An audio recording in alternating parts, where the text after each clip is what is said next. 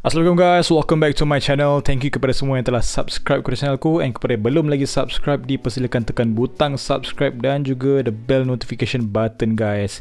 And yes, aku ada good news hari ni sebab aku nak bagi tahu korang yang Nas Winchester sekarang available on Spotify guys. So dekat situ aku akan uh, upload segala konten mengenai true crime yang ada dekat YouTube untuk korang dengar di Spotify guys. Okay, so untuk kepada yang suka dengar podcast ataupun suka dengar kisah-kisah true crime, kisah benar semua benda kan. Time memasak ke, time driving ke apa kan. Korang boleh dengar sekarang guys. So show your support, show your love. Macam biasa jangan lupa tekan uh, subscribe untuk YouTube channel aku dan juga follow aku punya Nas Winchester Podcast on Spotify. Ok so untuk hari ni aku nak share dengan korang satu lagi kisah pembunuh bersiri guys. And lelaki ini dia adalah seorang lelaki yang berasal daripada Kazakhstan. And dia ni dikatakan begitu kejam guys. Ah semualah kejam diorang ni kan. Ah, itu dia kerja diorang dan dia ni telah diberikan nama samaran sebagai The Metal Fang ke atas segala keganasan pembunuhannya guys. Okay so tanpa membuang masa lagi macam biasa guys nama aku Nas and I am your true crime storyteller. Let's go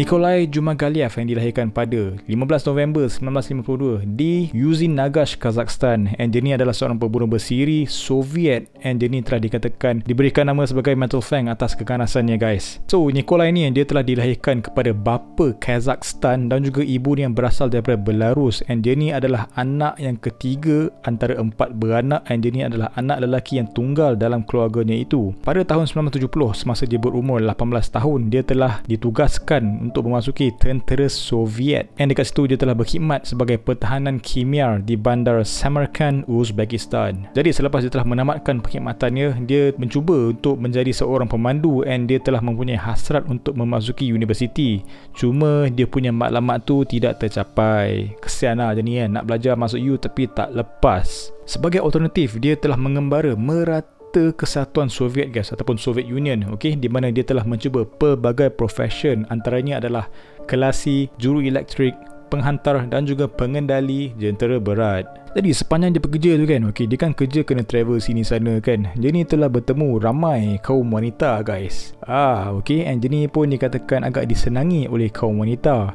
So dekat sana dia macam Romeo lah, okey sebab dia ni Asyik duk bertukar-tukar pasangan dia memanjang. Ha, Lain macam doh Nikolai ni. Kemudian pada tahun 1977 Dia telah kembali ke Yuzin Nagash, Kazakhstan Di mana dia telah mengambil pekerjaan sebagai ahli bomba. And pada time tu Dia dapat tahu yang dia telah dijangkiti Dengan dua penyakit iaitu syphilis Dan juga trichomoniasis iaitu penyakit alat kelamin. And dekat situ dia jadi macam marah. Jadi marah and dia telah simpan sifat dendam terhadap kaum wanita. Jadi selepas apa yang telah terjadi kepadanya, seperti aku kata tadi lah, dia dah menjadi teramat marah, marah dan juga rasa dendam kan kat wanita kan. So dekat sinilah di mana permulaan segala kejahatan Nikolai.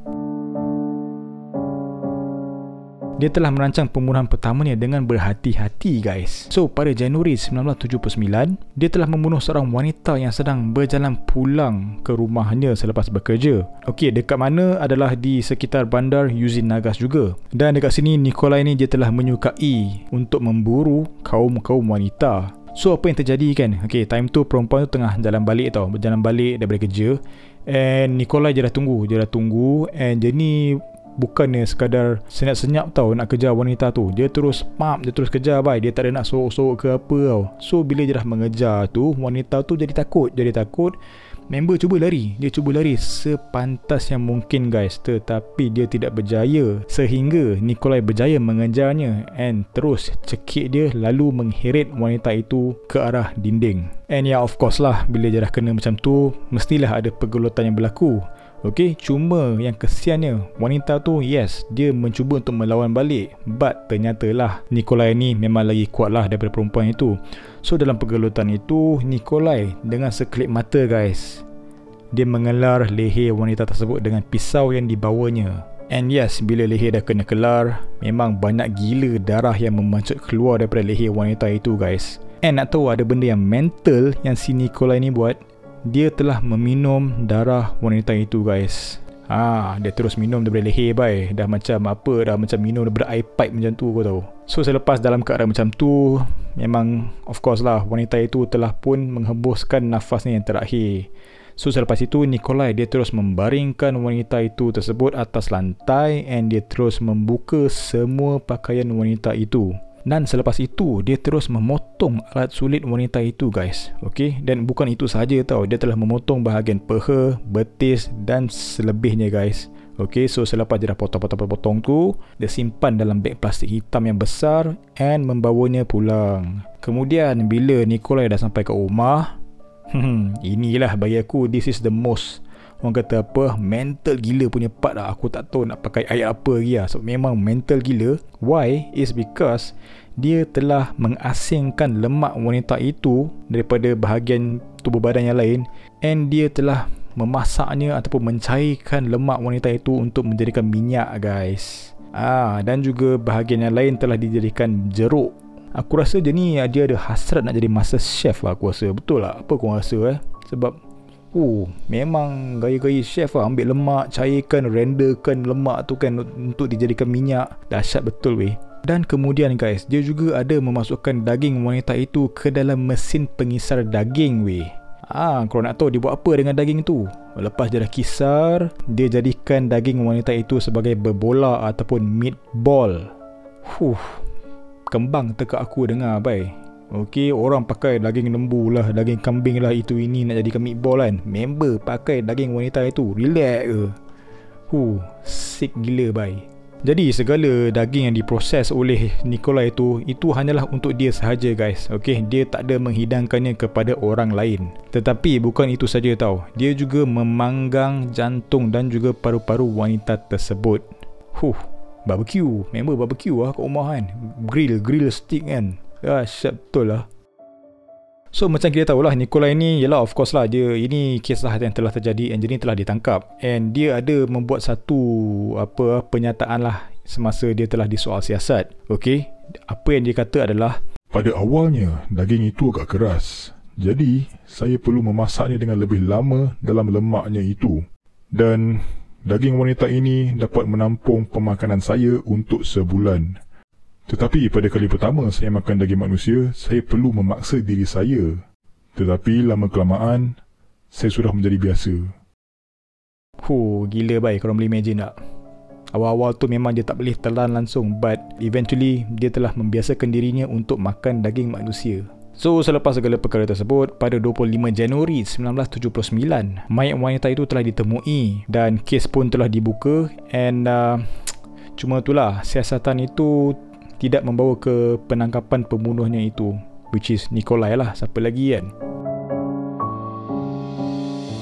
pada tahun 1979 Nikolai telah membuat lima lagi pembunuhan Okey, apa yang telah terjadi adalah pada 21 Ogos dalam keadaan dia tengah mabuk, dia telah tidak sengaja menembak seorang lelaki guys. Okay, and selepas itu obviously dia telah ditangkap. So from there dia telah dihantar ke pusat mental Serbsky and dia telah didiagnosiskan dengan penyakit skizofrenia.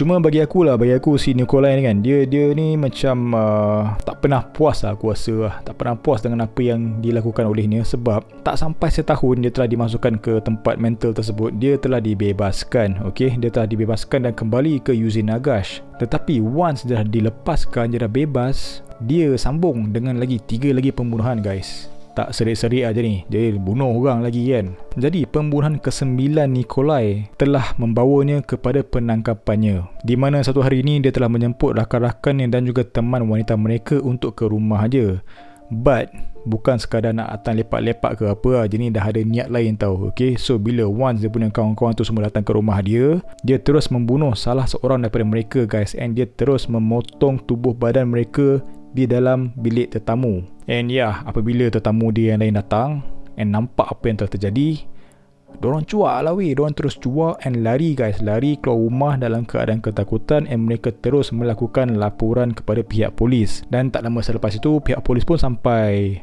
Cuma bila pihak polis sampai Mereka telah menangkap Nikolai dalam keadaan berlutut Berlemuran darah guys Ah, time tu polis pun jam. Jam terkejut. Apa benda ni kan? Okay, dah kena potong bagai berdarah-darah kan. So, orang jam, orang terkedu tau. Okay, diorang keras di situ. Because of that, Nikolai ni dia berjaya melarikan diri guys. So, Nikolai ni dia telah larikan diri ke arah pegunungan dalam keadaan telanjang dengan kapak dekat tangan dia tau. Tetapi tak lama selepas itu dia telah dikesan dan juga telah ditangkap pada keesokan harinya. And terdapat juga salah seorang daripada uh, daripada saudara Nikolai telah ditangkap oleh pihak polis. So selepas penangkapan Nikolai kurang daripada setahun kemudian lah pada 3 Disember 1981 Nikolai ni dia telah menjalani perbicaraan. And uh, memandangkan dia sebelum ni dia telah menghidap penyakit skizofrenia dia sekali lagi telah diisytiharkan sebagai gila dan juga telah direman ke pusat rawatan khas di mana dia telah menghabiskan 8 tahun berikutnya. Tidak lama selepas jenayah Nikolai pada tahun 1980-an itu telah mendapat perhatian yang teramat luas guys. Dah jadi kecoh tu dengan dia punya pembunuhan tu dah jadi kecoh. Semua orang tahu berkenaan dengan pembunuhan Nikolai ini. Terdapat seorang lagi psycho yang bernama Alexander Skrinik. Ah, di mana dia telah beroperasi di kawasan Chisinau. Dan dekat situ dia telah membunuh dan juga memotong tubuh badan kaum wanita dan selepas itu dia juga telah membawa mayat kaum wanita itu kepada kawannya guys. Oh, another mental way. Lagi seekor mangkuk ayun sudah mari ya. Dan apa yang lagi mental kan guys? Kepala wanita yang telah dibawa olehnya itu telah disiarkan di televisyen way. Semua orang nampak apa yang telah dilakukan oleh Alexander. So of course dekat Chisinau tu semua apa khabar angin telah tersebar yang mereka cakap yang Nikolai ni telah melarikan diri dan juga telah sampai ke ibu negara Moldova. Tetapi kabar angin itu telah dihentikan selepas Alexander telah ditahan, ditangkap dan juga dihukum bunuh. Pada 29 Ogos 1989, semasa dipindahkan ke hospital mental yang biasa, Nicola ni dia berjaya melarikan diri tau. Okey, dia melarikan diri menggunakan kereta yang diangkutnya itu dan kemudian dia telah mengembara untuk masa yang lama di merata USSR. Dan terdapat juga menurut beberapa laporan, dia ada melakukan beberapa siri pembunuhan di Moskow dan juga di Kazakhstan. Jadi pada masa yang lalu kan Nikolai sebelum ni dia telah um, dikatakan sembuh dan juga um, telah dibebaskan tau okay? So dia ni telah diberikan kebenaran untuk pulang ke kampungnya. And yes obviously lah kalau dia balik ke kampung dia memang dia tidak akan diterima dengan baik lah. So bila Nikolai dah tahu kalau benda tu akan terjadi Dia decide untuk tidak pulang ke kampungnya Okay, so because of that, dia ni, Nikolai ni telah diisytiharkan sebagai pelarian ataupun fugitif. Untuk beberapa tahun, dia dia dilaporkan telah dilihat di sekitar Moskow, Kyrgyzstan dan juga di Uzbekistan. Dan dia ni juga telah bersembunyi di kawasan pegunungan selama 2 tahun, terutama sekali di kawasan Kyrgyzstan. Jadi dekat situ dia telah mengumpul tumbuhan perubatan untuk menukarnya dengan makanan dengan penduduk tempatan di sana. Cuma aku pelik ya, aku pelik takkan penduduk sana tak boleh cam muka dia betul tak? Sebab muka ni dah terpampang merata tempat dengan dia punya jenayah yang gila punya kan. Takkan orang tak perasan kan? Tapi itulah kan. So disebabkan dengan segala kesusahan untuk dia hidup, semakin hari menjadi semakin susah untuk dia tahu. Tambah-tambah lagi terdapat beberapa pihak yang telah terlibat untuk pencariannya. Nikolai membuat keputusan untuk mengalihkan perhatian dari Kyrgyzstan dengan mengelurkan pihak penyiasat membuat mereka berfikir bahawa dia berada di ibu negara tersebut tau.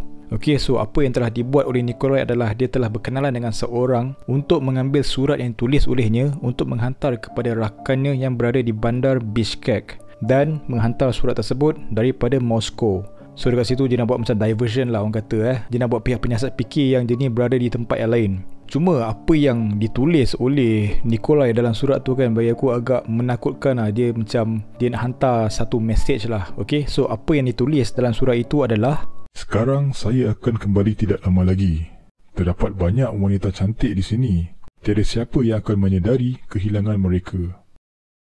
And guys, dia punya strategi tu berjaya tau. Sebab Akbar dekat sana dan juga segala pihak perdabitan telah menyebarkan kabar angin tersebut tau. Okay, yang mengatakan bahawa Nikolai ni berada di ibu negara tersebut. So, selepas itu, penduduk Moskow telah dikejutkan dengan satu perkara kecil dalam Akbar. Di mana ia mengatakan yang Nikolai telah dilihat di bandar dan juga wilayah sekitarnya. So selepas itu dalam usaha untuk menghapuskan keadaan panik itu, amaran telah dikeluarkan oleh pihak berkuasa.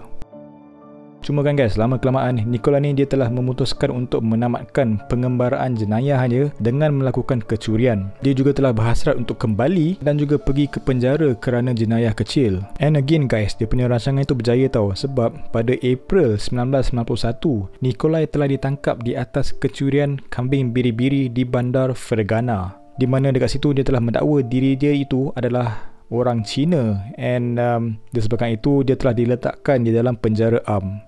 Kemudian kan selepas dia telah ditangkap semasa soal siasat dia dengan rela telah mengaku atas kecurian kambing-kambing tersebut tetapi dia tidak menjelaskan bagaimana dia telah berjaya untuk sampai ke kesatuan Soviet. So disebabkan percanggahan ini permintaan bantuan telah dihantar kepada Moskow So selepas uh, permintaan bantuan telah dihantar, seorang kolonel yang telah mengambil bahagian untuk menangkap si Nikolai ni tiba di Firgana guys daripada Moscow. And dari situ Nikolai telah didedahkan sebagai cannibal, telah ditahan dan juga telah dikembalikan ke Hospital Psychiatry Kazakhstan. So selepas dia telah dikembalikan ke Hospital Psychiatry Kazakhstan, Nikolai ni dia dia ada berkata lah, dia dia ada berharap lah yang mahkamah akan um, menerima segala bukti pemulihannya dan membebaskannya pada masa yang akan datang. Cuma agak susah lah nak lepaskan dia kan disebabkan kes cannibal yang telah dilakukan olehnya pada sebelum ini. Ah sebelum ni dah elok lepas, ah, pergi buat hal lagi. So memang kena masuk balik lah kan cerita dia kan. Memang no second chance lah orang kata. Jadi buat masa sekarang uh, Nicola ni dia dia telah diasingkan daripada masyarakat dan juga dipenjarakan di klinik psikiatri khusus dan juga telah dipagari dengan kawat yang berduri di kampung Ektas di rantau Almaty.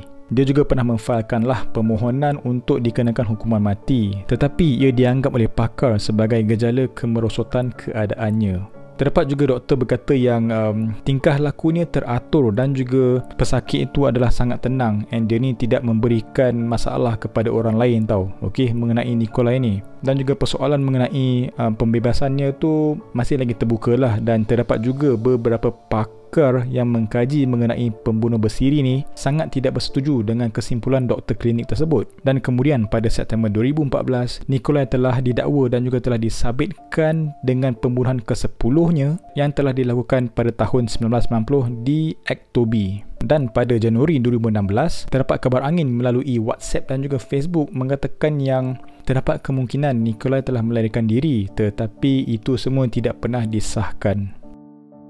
Fuh, dahsyat doh si Nikolai ni. Bagi aku dia another serial killer yang cara dia membunuh mangsa dia, cara dia mengejar ataupun dengan segala apa dia buat lah dengan mangsa dia kan. Bapak mental gila weh sebab memang legit lah orang kata dia ni the metal fan kan sebab dia punya sifat cannibal tu kan. Okay, semuanya disebabkan sifat dendamnya terhadap kaum wanita and also daripada penyakit yang dia dapat tu, uh, dia jadi marah tau. Jadi marah and dia memang berdendam lah dengan segala kaum wanita kan which is sick gila lah dengan apa dia buat kan potong badan lah keluarkan jantung lah buat meatball lah makan buat minyak semua kan bapak gila bye Okay, so apa pendapat korang mengenai Nikolai Jumagaliev ni? Okay, kalau korang nak cakap apa boleh tinggalkan dalam ruangan komen. And uh, yeah, sampai sini saja aku boleh share dengan korang mengenai kisah pembunuh bersiri kali ini. And uh, yes, kisah ini obviously akan available dekat aku punya YouTube channel and also dekat Spotify guys. So korang boleh dengar dekat sana and uh, aku nak minta maaf dengan segala kekurangan dalam konten aku kali ini. Thank you kepada semua yang telah tengok video aku berawal sampai habis. You guys are the best.